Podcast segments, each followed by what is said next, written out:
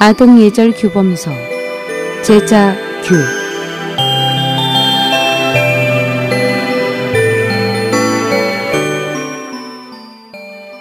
제자규는 청나라 강인 연간에 선비 이육수가 쓴 책으로 당시 많은 주현에서 어린이 교육용 교본으로 선정되었으며 그는 제자규를 쓴 공원으로 세상을 떠난 후에 산서 강주 선현사에 모셔졌습니다.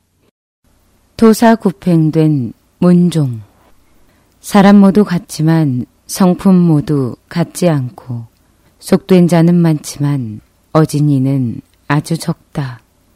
진정으로 어진이는 사람들이 경외하며 말함에는 거침없고 얼굴에는 아부 없다.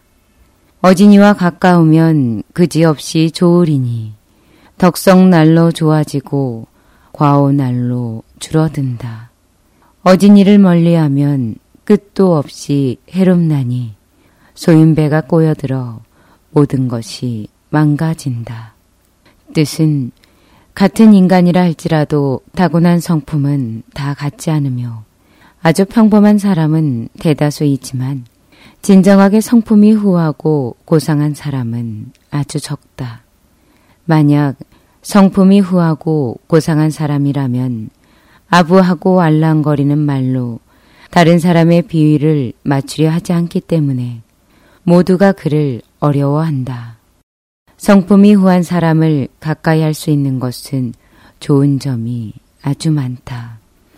우리들의 성품도 날로 좋아질 수 있고 잘못도 마찬가지로 적어질 수 있다.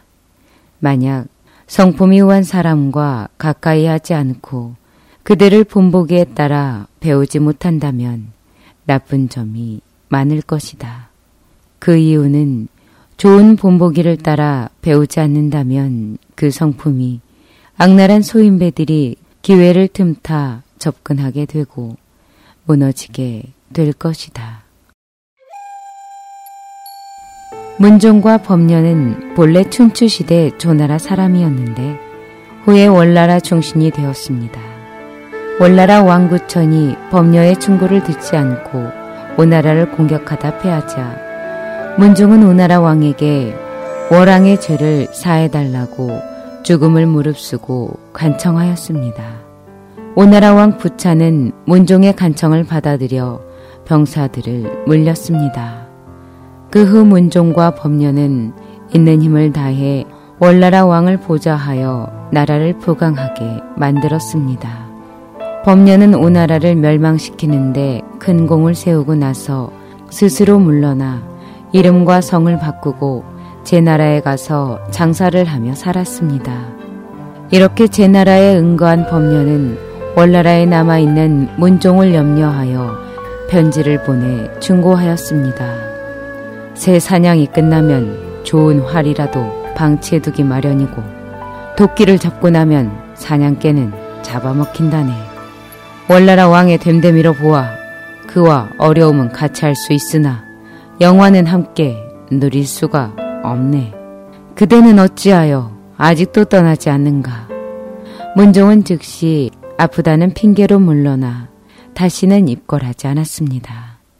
그러나 그는 반란을 일으켜 한다는 모함을 받아 월나라 왕이 내린 검으로 끝내 자살을 하게 됩니다.